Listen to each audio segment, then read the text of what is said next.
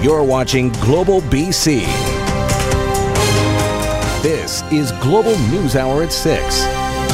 Good evening and thanks for joining us. We start with new developments today in the case of Meng Wanzhou, the Chinese executive at the center of a multinational legal battle. One day after the U.S. Department of Justice officially charged the Huawei CFO and formally requested her extradition, she was in court. And as Rumina Daya reports, what happens next is up to the Canadian government. How you're doing? Meng silent as she traversed the underground hallways of the courthouse with her security detail. The Huawei CFO trading in her power suit for yoga gear. BC Supreme Court Justice William Ehrcke approving a minor tweak, switching sureties on Meng's $10 million bail. The clock now ticking for Canada's Justice Minister, who has until March 1st to decide whether an extradition hearing will proceed. The Americans uh, had, uh, they have time limits, and they have, uh, they have now clearly manifested their intention to move forward with an extradition proceeding in Canada. The U.S. Justice Department laid 13 charges against Meng and Huawei on Monday, including bank and wire fraud. 13 charges by the Americans. She must be scared. She's confident uh, in her innocence uh, and in the justice system. Huawei also asserting its innocence, denying the company, its subsidiary, or affiliate broke any U.S. laws laid out in the indictments. Ms. Meng, why should people believe you that you won't breach your bail? Meng's arrest and detention last month at the behest of the U.S., a no win situation for Canada. Now, this case has put Canada between the large American elephant and the huge Chinese gorilla in terms of economic power. Canada gets crumbs out of this. We pay the bill. We have no advantages coming out of trade negotiations. Meng did not ask the judge to loosen her bail conditions. She's currently living in Vancouver in one of her two multi million dollar homes.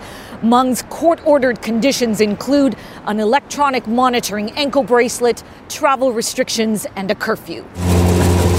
Meng's next court appearance is March 6th in Vancouver. The judge noting he has no idea whether it could be months or years before the matter is resolved. Rumina Daya, Global News. Vancouver police have made an arrest in a deadly shooting on the weekend. It happened just before midnight on Saturday at a home near Fraser Street and East 51st Avenue. Zenon Cepeda Silva was shot and died in hospital. 58 year old Alvaro Julio Roche Garcia has been arrested and faces a charge of first degree murder. The shooting was Vancouver's second homicide of the year. Vancouver City Council is taking on the thorny issue of possible money laundering through City Hall. One councillor is sounding the alarm about people using large amounts of cash to make payments like property taxes. And she wants the city to make changes. Tanya Beja has the details. City Council voted unanimously to support a motion by Melissa De Genova calling for better financial oversight and reporting requirements around cash payments here at City Hall. Right now, anyone can pay their property taxes, empty homes tax, or business license fees in cash. The city says that only about 1% of revenue is collected in cash. That amounts to about $13 million. But De Genova wants to make sure the money is coming from legitimate sources. The motion also calls for better cooperation with VPD and the RCMP on ways to prevent and deter money laundering. I'm not accusing anyone of anything, but I think that we're more likely to see money laundered or uh, uh, organized crime welcome if we don't have certain bylaws in place to make sure that uh, we, we move forward in a way that's as transparent and accountable as possible. Following De Genova's motion, Councillor Christine Boyle says she wants City Council to support calls for a public inquiry at the provincial level on money laundering. There's been a lot of uh, centralized issues around money laundering in Vancouver. The term the Vancouver model is used, uh, and so it's clear that this is a local city issue as well as a provincial issue, um, and I hope we can get to the bottom of it. Boyle plans to raise the motion at the next City Council meeting. Chris and Sophie, back to you. All right, thanks very much, Tanya. It's a sad day for BC hockey fans, especially in the southern interior. After more than 20 years in Cranbrook, the Western Hockey League's Kootenay Ice is pulling up stakes and moving on. Squire Barnes joins us now to talk more about this. Kind of saw this coming. Well, yeah. I mean, the uh, the new owners that bought in in 2017 have Winnipeg roots, and that's where the team is going to go. Now, they said they did try to make a go of it in Cranbrook. The one thing I will say is if you look at the attendance year after year in the Western Hockey League, the, the Kootenay Ice were either on the bottom or near the bottom many times. And it's not a very big town, as you can see right here, not a lot of fans in the stands.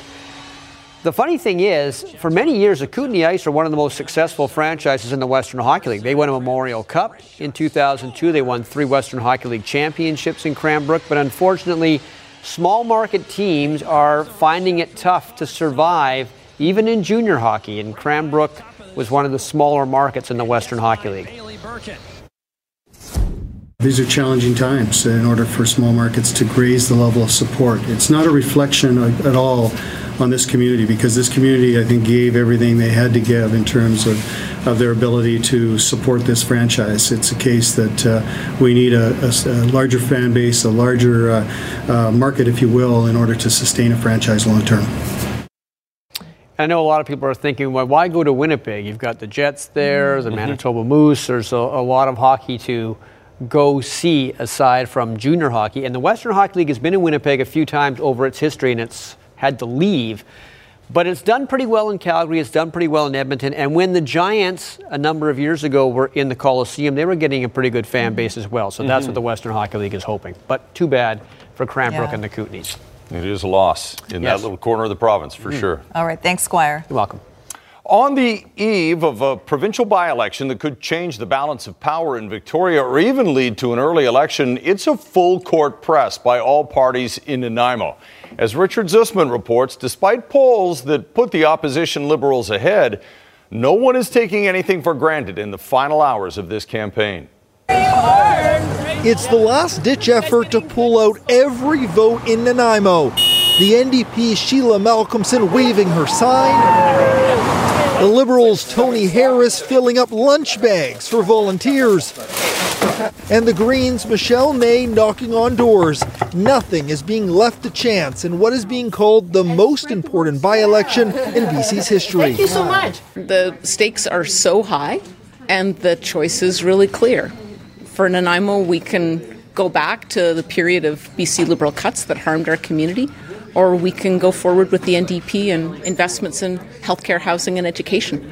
The historical significance is clear. Just have a look at the makeup of the legislature. If the Liberals win the seat tomorrow, it will lead to a tie in the legislature, with independent Speaker Darryl Plecas breaking tie votes. But I don't feel pressure uh, because of that. I feel a responsibility to the people of Nanaimo to deliver on my promise. The polls have this as a two way race between the Liberals and the NDP. More than 9,000 people have already voted, making up about 20% of the registered voters. But with the NDP speculation tax being widely criticized, and the Plecas report pointing fingers at the BC Liberals, the Greens hope there's an opening here. I believe that Nanaimo is tired of the rhetoric, tired of the um, the promises that haven't been made, and truly are ready for change. The NDP has only lost one election in Nanaimo since 1972. But on the flip side, governments have done very poorly in by elections, winning just two of the last 22 by elections. You don't really know what it's, it's going to change, if it's going to be even, or if we're going to NDP is going to hold on to it. All three party leaders, John Horgan, Andrew Wilkinson, and Andrew Weaver, have spent lots of time in Nanaimo trying to swing the riding their way. But with voting day tomorrow, the potential future of a stable minority government now shifts to the voters' hands. Richard Zussman, Global News, Nanaimo. And for anyone panicking, even remotely, about the possibility of an early election, our Legislative Bureau Chief Keith Baldry is here with a little perspective. Keith, you don't think that's going to happen no matter what the results are in Nanaimo? No, I don't, Chris. And I've got a number of reasons why. I've talked to representatives of all three parties. So even if the Liberals pull out a bit of a miracle here and bring home that ride in, the win column, producing, as you saw in Richard's story, the tie in the legislature, it does not necessarily mean an election anytime soon. Now, here's why. Some important uh, dates and developments to keep in mind. First of all, there will only be one confidence vote. That's attached to the February budget. Uh, Darryl Plecas will vote in favor of the government. That's what the Speaker does to keep the legislature going. Uh, so that's one hurdle out of the way. There's also a couple of other important dates. There's 20 MLAs' pensions, including 15 Liberal MLAs, whose pensions are vested on June 1st. If the House dissolves before then, they lose their pensions. Another set of dates to keep in mind. The political parties' financial interests are tied to the new fundraising rules. July 1st and January 1st is when they get their next installments. For the Liberals and the NDP, we're talking a million dollars a throw, $300,000 for the Greens. They cannot afford to turn their back on that money. There won't be any fall legislature session if the Liberals win because it's going to be very hard to get legislation through the House, which brings us to, Chris, what I think would be the likely election window. That is the February budget of 2020, well more than one year away from today, even if the Liberals again pull up the upset and uh, win Nanaimo tomorrow. As, as Richard pointed out, uh, governments don't usually win by elections, but the NDP usually almost always wins in Nanaimo. We'll find out tomorrow night. We will. Extensive coverage planned, too. We appreciate it, yep. Keith. All right. Right now, though, a possible taste of public transit of the future will be on the road in Metro Vancouver next month. That's right. It's a driverless shuttle vehicle called ELA, short for Electric Autonomous. It'll be taking passengers on short rides in Surrey and Vancouver. It's part of the two cities' joint entry in a federal competition aimed at fostering innovation in municipalities. The shuttle can hold up to 12 passengers and uses sensors, cameras, and computers to detect obstacles. During the demonstration period, though, it will have a trained operator on board and it will be physically separated from traffic to ensure everyone's safety. In Surrey, ELA will travel around the Civic Plaza, and in Vancouver, it'll run along West 1st Avenue near the Cambie Bridge, and you can book a ride online. The link is on our website. And we are getting a sneak peek tonight at the major changes to one of the busiest hubs in the SkyTrain system. As Aaron McArthur reports, the renovations are designed to ease the overcrowding at the commercial Broadway station. Trains at the Broadway station are going to pull into a whole new reality this weekend. Doors on both sides of westbound trains will open. Passengers able to exit and enter from either side an $81 million upgrade to the station, allowing for more people to move more freely from platform to platform. We have more than 200,000 journeys that go through this station every single weekday. So it's a very busy hub. This is where the Millennium Line, the Expo Line, and the 99B line all come together. For the first time ever, westbound train doors will open on both sides, providing. Broadway access. is the busiest station on the line. It takes in double the passengers that used the platform when it was first opened in 1985. The small passerelle over Broadway taking the entire crush of passengers transferring to the Millennium Line or B Line. And we had to put this in in a single weekend. The new walkway will accommodate passengers much more efficiently. It looks great, but passengers expect a lot. I don't really find it like useful, the thing they are doing. I think they really spend a lot of money in that. It's been years, right? So Hopefully they can fix the lifts. They've been broken for quite a while now. There will be new elevators and escalators. What TransLink calls the vertical distribution of passengers, an important part of the upgrade. By doubling the number of elevators, accessibility is really important to our customers, and this helps with the accessibility uh, at the station. The new station is one of the last pieces of the puzzle to upgrade the Expo line. Now, with this finished, the push will be on to get rapid transit out to the west side something that wasn't possible with just the old commercial Broadway station.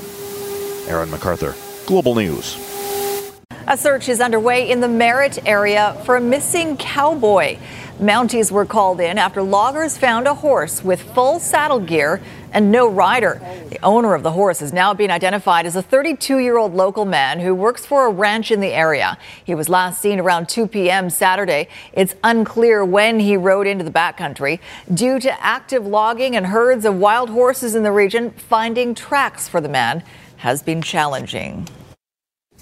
We've had tremendous support from search and rescue groups across the province. So, the Nicola Valley Search and Rescue is the initial responding group. Kamloops SARC came in last night, And then we've had mutual aid from Vernon, Oliver, so he's been Penticton, Princeton. Uh, and then we have groups from Chilliwack and Surrey coming up tonight to help. RCMP are asking for anyone who may have seen the man to contact them. And the family of another missing man is making a desperate plea tonight for help more than a year after his disappearance. Luke Neville was last seen near Spence's Bridge. His burned out car was found shortly after he was reported missing. As Catherine Urquhart reports, his family is hoping their plea will uncover some fresh leads. Along Highway Number 1 in Spence's Bridge, Mark Neville erects a billboard covered with a photo of his baby brother, Luke. There's not a day that goes by that I haven't thought about him or where to look for him. The Neville family came from Ottawa in a desperate effort to find out what happened to the 48 year old who was last seen here October 9th, 2017. His 2003 white Ford E250 van was discovered on a service road. It had been burned out. I do believe he's gone. It, has been 15 months now or 16 months, and uh, yeah, I, I, don't have any hope that, that, he's, uh, that he's alive. He, he's right next door to us. Luke was well liked in Spence's Bridge, where he lived and worked as a carpenter. But he just did a lot of things for us. You know, just a nice kid. And it just just seems so sad. Luke's house is now up for sale. The listing includes that it was used for a grow op. Police reluctant to elaborate. This is something that is being looked at.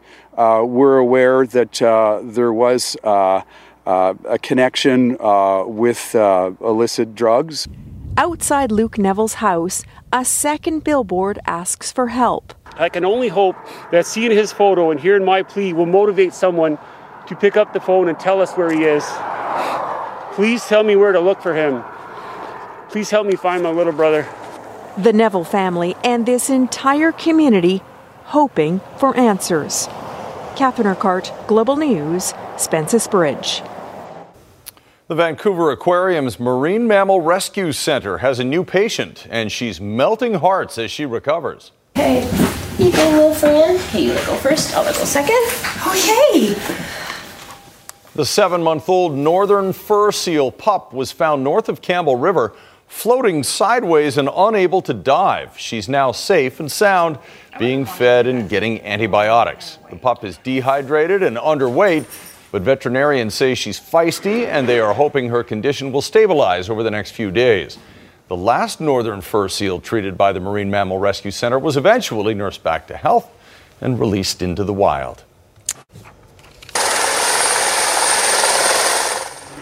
Crews continue to dig through the mud searching for bodies after a catastrophic collapse at a dam or catastrophic collapse of a dam at a mine in Brazil. 65 people are confirmed dead, but that's expected to rise, with at least 279 still missing.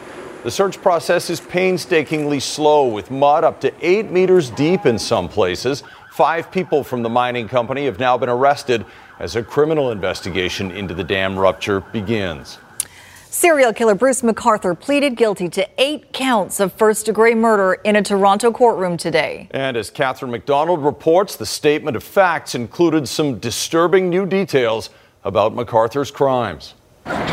Bruce McArthur's guilty plea was something that had been anticipated, but not until the 67 year old landscaper actually stood up in court and said the word guilty eight times did it really sink in that McArthur was finally admitting to the first degree murder of eight men who disappeared between 2010 and 2017, all with connections to Toronto's gay village. The events which transpired in court today are the culmination of a tremendous amount of work on the part of the investigative team from the Toronto Police Service. After the guilty plea, Crown Attorney Michael Cantlon read out a brief statement of facts, telling the court that during each of the murders, one or more of the following factors were present planning and deliberation, a murder committed in the course of sexually assaulting the victims, or murder committed while the victims were unlawfully confined. After murdering the man McArthur in an effort to avoid detection, dismembered and disposed of their body parts at this midtown Toronto home, where he worked as a gardener, placing some body parts in planters, while other human remains were unearthed in the ravine next to the property. In six of the eight cases, the murders were sexual in nature. There is also evidence that a ligature and, in one case, ropes were used to confine his victims. In many of the cases, police say McArthur also staged the bodies, perhaps photographing them after they were dead. During their search of McArthur's apartment, officers discovered a duffel bag containing duct tape, a surgical glove, rope, zip ties, a black bungee cord, and syringes in the bedroom. No motive has been given for the murders, but more facts are expected to be released in court next week. We, myself, and the investigative team are pleased that Mr. McArthur has pled guilty today, sparing the community and those who knew the victims a lengthy trial. Detective Dave Dickinson, who led the case, says their work is far from done, still examining cold cases in an effort to link McArthur to other unsolved murders. We did this um, because we wanted answers too, uh, and I hope we brought uh, some closure. Catherine McDonald, Global News. More moments of forgiveness and anger in a Saskatchewan courtroom today, the second straight day of victim impact statements in sentencing related to the Humboldt bus crash. Tonight, new evidence shows the semi truck driver who caused the crash should not have been on the road. Ryan Kessler has more. For a second day, Jaskirat Singh Sidhu sat in a tearful makeshift courtroom, coming face to face with victims. This after a logbook review found Sidhu violated roughly 50 federal regulations and 20 provincial regulations in under two weeks before the crash. Clearly, Mr. Sidhu was overwhelmed by the position that he was put in by a, a much bigger, much sicker industry. He never should have been in charge of a vehicle that size on that road. Christina Haugan, in her victim impact statement, says the steering wheel was a weapon in Sidhu's hands, but she forgives him for her husband's death, stating, If you ever want to know about Darcy Haugan, you come ask me, because there isn't one person on this earth that wasn't better knowing him. Also, drawing from his faith, a billet parent asked the court to consider a punishment that would not make Sidhu, quote, the 30th victim of the tragedy. I feel I'm commanded to forgive and sometimes that's harder to do than we would like. Others, like Russell Herold, did not express forgiveness. He spoke directly to Sidhu, saying the driver ended his family name, and now the future of his family farm is in question. The truck driver sat motionless as a mother told him he is not worthy of her forgiveness after he played God and chose to drive through the stop sign. This process includes 75 victim impact statements. We expect to hear the final statements from families Wednesday before sentencing arguments can begin. Ryan Kessler, Global News. A new round of votes on the contentious Brexit plan. British lawmakers gave Prime Minister Theresa May a few more weeks to try to salvage a deal to leave the EU. In an attempt to break the deadlock, May got backing to rework the provision that allows the border between Ireland and Northern Ireland to be free of checkpoints. But the head of the EU says the deal reached with Britain is the best it will get and is not up for renegotiation. Meanwhile, protesters gathered outside showing their opposition to the proposed deal. It seems Spider Man can't help crawling into trouble. Oh my gosh. What are you doing? Alain Robert, known as the French Spider Man, was arrested after he was caught scaling a 217 meter tower in the Philippines. Many people, both inside and outside the building, captured the limber climber on their phones. As usual, he had no harness or safety equipment. Robert is facing a public disturbance charge. In Health Matters tonight, researchers at UBC are launching a new project to try and better understand high school kids and mental illness. Psychologists say more than 10% of first year students experience a depressive episode. By the end of grade 12, almost 40% of students have experienced some sort of mental illness. The new study will focus on identifying which kids are most at risk and why in an effort to develop early intervention and prevention strategies. We're hoping to understand who is at risk, why they're at risk, and we're also hoping to understand and learn from kids who are actually doing really well during the transition. So there are some kids, for instance, who have a lot of resilience, and we want to know why. What can we learn from them? You're watching Global News Hour at 6. An unlikely pair heading for a nasty breakup, but some are hoping to keep these buddies together right after Christy's forecast. That is very unusual. Uh, okay, we are really the envy of a lot of people. The weather here on the south coast, the envy of our neighbors to the east, much of Canada blanketed in a deep freeze. Yikes. Toronto hit hard by a snow and windstorm, the dump making it very difficult to get to work this morning. People using some alternatives to get around clearly, strapping on the skis. Uh, the cold isn't letting up either. Southern Ontario is under an extreme cold warning with wind chill values topping minus 30 tonight. I miss blasting through snowbanks. it looked like so much fun there. like that fun, one guy. but Maybe for a day. Maybe for a day. Then you back okay, uh, yeah, Christy's here with uh, what is ahead in our forecast as Mhm. we as we anger everybody else across the country here today. Don't call any relatives or friends back east. Yeah, it's not the time to do that, that's for sure. So we have dropped in temperature. We're at two degrees right now, but we hit double digits today across the lower mainland. It was sensational in that sunshine. So 10 degrees in Burnaby, Langley, Aldergrove, and White Rock was the hotspot across the country, which is not surprising, I suppose.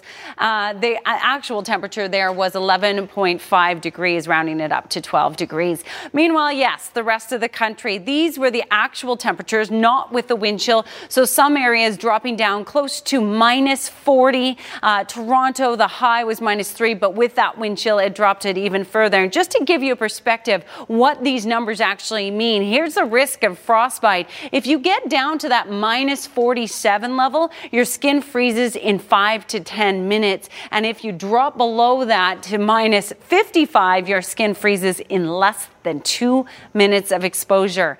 Now, there's that pool of cold air across the eastern sections. That is going to shift out over the next two days. And we are going to see a transition across the south coast and uh, BC region as well. But the key here that I wanted to point out is yes, we are going to see some Arctic air drop down across the province as well. So I'm going to show you what that means for our region in a second. It's not until the end of the weekend that we'll experience that. In the meantime, we have some snow that's going to travel into the Columbia region tomorrow morning. That will clear out through the afternoon hours, but we're expecting snow across the northern sections. So, yes, we're starting to see a transition. Most of southern BC will still see one more dry day tomorrow before we see a change on Thursday. So, there's the rainfall across the coastal regions. Terrace will see a couple centimeters of snow before it changes over to rain. Down through the south, flurries in through Valemount, Revelstoke, and Golden just in the morning, otherwise dry and fairly mild for one more day before we start to see the change over the weekend for southern BC. So seven degrees, we'll see more cloud tomorrow, but still a pleasant day. It's not until later Thursday by the afternoon hours does the rain push in. So two wet days on the way, a few showers through the weekend, but it's Sunday night into Monday and Tuesday that we'll feel that Arctic air. And yes, we have the possibility of snow. It's a low chance right now. I'm just letting you uh, be aware of it. So as we get towards the weekend, keep tuning back in and we'll let you know more about it. Great shot of more hair ice in Pitt Meadows. Thanks to Abby for that photo. that just looks fluffy. so weird. Mm-hmm. All right, looks like a flower almost. Thank you, Christy. Well, a famous but unlikely friendship appears to be facing a breakup at a Russian zoo, and it's leading to a lot of heartbreak. Amur the tiger and Timur the goat have been paired up as the main attraction at the safari park in Russia's Primorsky region. Their bond had a bit of a rocky start. Timur was actually placed in the pen to be Amur's lunch back in 2015, but the little goat fought back, and the two have been inseparable ever since. Well, now the park wants to relocate Amur to a tiger park without his little buddy. But fans of the pair aren't having it. They've started a petition and they've already collected about 10,000 signatures. Hopefully they can stay together and get along.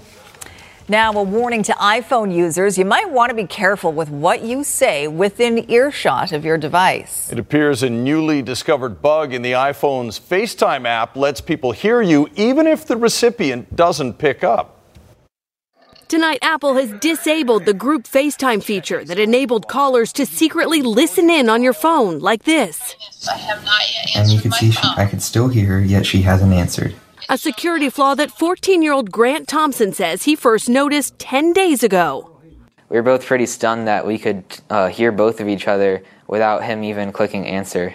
Posting this YouTube video demonstrating the stunning glitch. His mom, Michelle, tweeting Apple on January 20th. I tried lots of different avenues to try and get anyone to listen. when other posts of the bug went viral Monday night. This is so weird.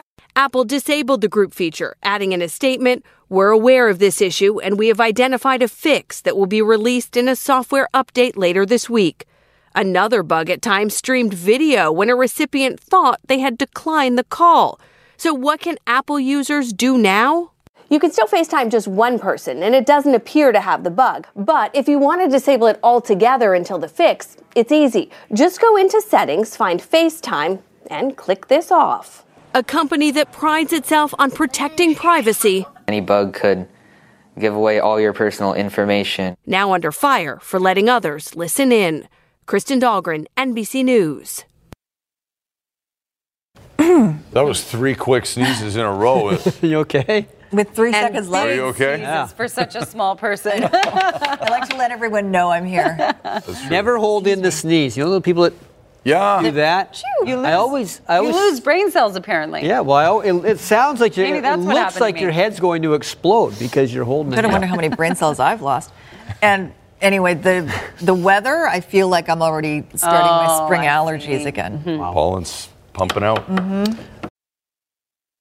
You something bad would happen if you do It's that. been a sneezing fit around here.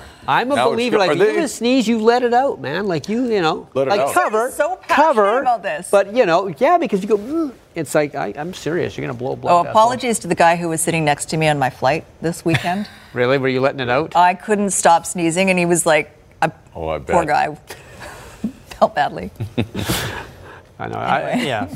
That's why people get colds on planes. That Yeah. stuff just goes around and around. Oh, uh, it's been rumored all season, and now it's real. Unfortunately, the Kootenay Ice will leave Cranbrook at the end of this Western Hockey League season and head off to Winnipeg, where the majority owner of the ice, Greg Fettes, is from. But the Western Hockey League says they themselves played a big role in making the move because staying in Cranbrook was no longer feasible. It was a it was a decision made over a eight or nine year period of assessment of this market and uh, the ability for this franchise to be sustainable over a long period of time. There was a time when the ice were the hottest thing in the Kootenays. In 2002, they were Memorial Cup champions. In fact, they've been the Western Hockey League champs three times during their 21 years in Cranbrook, the last being 2011. But being one of the smaller towns in the Western Hockey League with small attendance became a big part of its undoing. Uh, these are challenging times in order for small markets to raise the level of support. It's not a reflection at all on this community because this community, I think, gave everything they had to give in terms of, of their ability to support this franchise. It's a case that uh, we need a larger fan base, a larger uh, uh, market, if you will, in order to sustain a franchise long term. So now the WHL will hope to find enough fans in Winnipeg, where the Jets are kings, and also hope that they won't have to disappoint any other small markets in the near future. This is only the second relocation we've had in 20 years. Uh, this franchise was was certainly in 1998. We only had one since that time, and that was Chilliwack to Victoria. So these are things that we take. Uh, uh, uh, our position is very clear. We want to make sure, as as indicated, that uh, we do everything we can to keep the franchises where they are, and that's certainly our, our objective moving forward. All right, speaking of Winnipeg, Jets in Boston. The Jets lost in Philadelphia last night. Now they're on facing the Bruins late in the first period. Bruins power play ends up with a David Pastrnak goal. 2 1. But then Kyle Connor gets the Jets not only back in it, but into the lead. That's his first of two in just 34 seconds, and he'll get one more. But uh, since the Jets have taken a 3 2 lead, the Bruins have tied it up. They are 3 3 in the third period. Well, not all the players that Carl Robinson brought into Vancouver have been cast adrift by the Whitecaps' new regime. Today, they signed Jordy Reyna and Felipe to new contracts. Felipe is here for two more seasons. There's a club option for 2021. Reyna has this year coming up for sure, options for 2020, 2021. Felipe is the kind of steady midfielder that new head coach Marc Dos Santos loves, while Reyna is a guy who can create offense. We've all seen that and finish at times. It would be nice if he finished more. 13 goals in 37 starts with the Caps. The Canadian Elite Basketball League is a new domestic professional loop. Six teams, where a good chunk of the players will be Canadian, one team in BC. And one of those teams will be, or that team I should say in BC, will be the Fraser Valley Bandits, who will play out of the Abbotsford Sports and Entertainment Center, and their head coach is a former star up at SFU. I would like to introduce the inaugural head coach and general manager of the Fraser Valley Bandits, Mr. Peter Guarasci. Peter Guarasci is the first of many Canadians you'll see front and center when the Canadian Elite Basketball League begins play this May. Abbotsford's Fraser Valley Bandits part of the new six-team league with clubs in Edmonton, Saskatoon, Niagara, Guelph, and Hamilton. Players will be able to stay home and continue to develop. I think this uh, this league has to be about the players and the fans, uh, giving players an opportunity to grow their games and further their careers, so they have better opportunities overseas, or they can uh, participate in a higher level overseas and continue to develop. Um, that's what the CEBL is going to be about.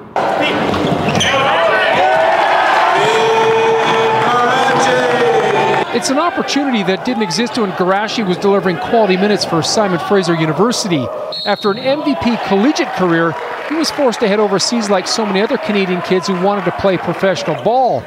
Now that there's a pro domestic league with 70% of the roster being Canadian, players won't need to pull out their passports to continue playing hoops at a high level. My personal passion that uh, Canadian players have a place to play.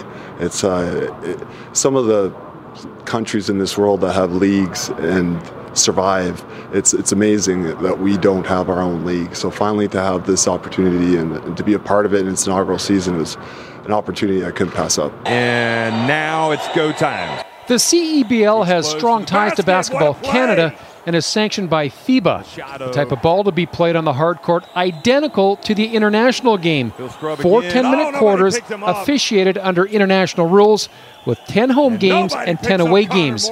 Fraser Valley Bandits begin play May 9th. Jay Janower, Global Sports. Like I'm the digging the logo. Yeah. I like it too. Cool. I like the logo. You think I'm too old to try out? no, no chance. You're pretty tall. No chance. Here's your snow report for tonight. Not a lot of new snow, but tons of sunshine again across the province. Whistler Blackcomb at the top, minus two. Grouse hit four degrees today. Into Revelstoke, they did pick up two centimeters. Fernie, Manning Park, and Whitewater, no new snow, but good bases for this time of year. Big White has a base of 173, Silver Star 172, and Sun Peaks 150. Into Kicking Horse, Mount Washington, and Powder King, no new snow, but Powder King has a nice base at 247. All right, so anyone who has ever owned a cat or owns one now knows that the very idea of controlling your pet is almost laughable. Mm-hmm. but exactly, right? Herding cats. Yeah, yep. exactly. That's there's a reason that's a saying. But the Greater Victoria region is being asked to do just that by enforcing its existing bylaws that cats must be kept on leashes. Good luck with that. Kylie Stanton reports. For dogs, the collars, tags, and leash are as much a part of life as chasing after a frisbee.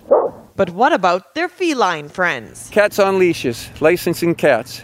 I think it's a good idea. So does the Victoria Natural History Society. Earlier this month, the group sent out this letter to each municipality in the Capital Regional District, calling for a crackdown on existing bylaws as well as the introduction of licensing. It's about creating awareness. I'll, I'll guarantee you that most people in Victoria, Esquimalt, and Oak Bay didn't realize that there was a, already a cat control bylaw on the books there. Under the existing Victoria City bylaws, cat owners must maintain control of their pets at all times in public, meaning the cats need to be leashed or in a kennel. Cats are also banned from trespassing. The same goes for the city of Vancouver. But the idea of licensing is something new, at least here. Come kitty! In 2007, Calgary cats started wearing what dogs have been sporting for years the bylaw requiring all cats over three months to be licensed. And they use the money from licenses to fund returning cats to their owners and also to provide shelter for cats that are picked up until they can be re- reunited with their owners. The Society claims this will go a long way to protect wildlife, property, even the cats themselves. But so far, there's been no uptake on the idea. In fact, of the 13 municipalities to receive the letter, only View Royal and Colwood responded. So it said uh, regarding the implementation of cat licensing. Both thanking the society, but saying there would be no further action. I've received zero emails um, from our community, and I really haven't been contacted by anybody um, saying that this is a major concern. And I, I think the rest of council has not either, and so hence the reason we're not we're not doing anything at the present time. Still, there's some support out there. I think that's a great idea. Makes sense, don't you think? But whether the cats will go along with the plan, well, maybe in their next life. Kylie Stanton, Global News, Victoria. Or they're next, or they're Or they're next. next. Exactly. Or they're next. Well, they've got nine of them.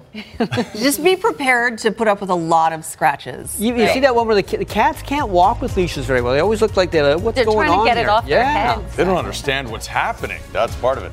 Thanks for watching. Have a good night. Good night, all.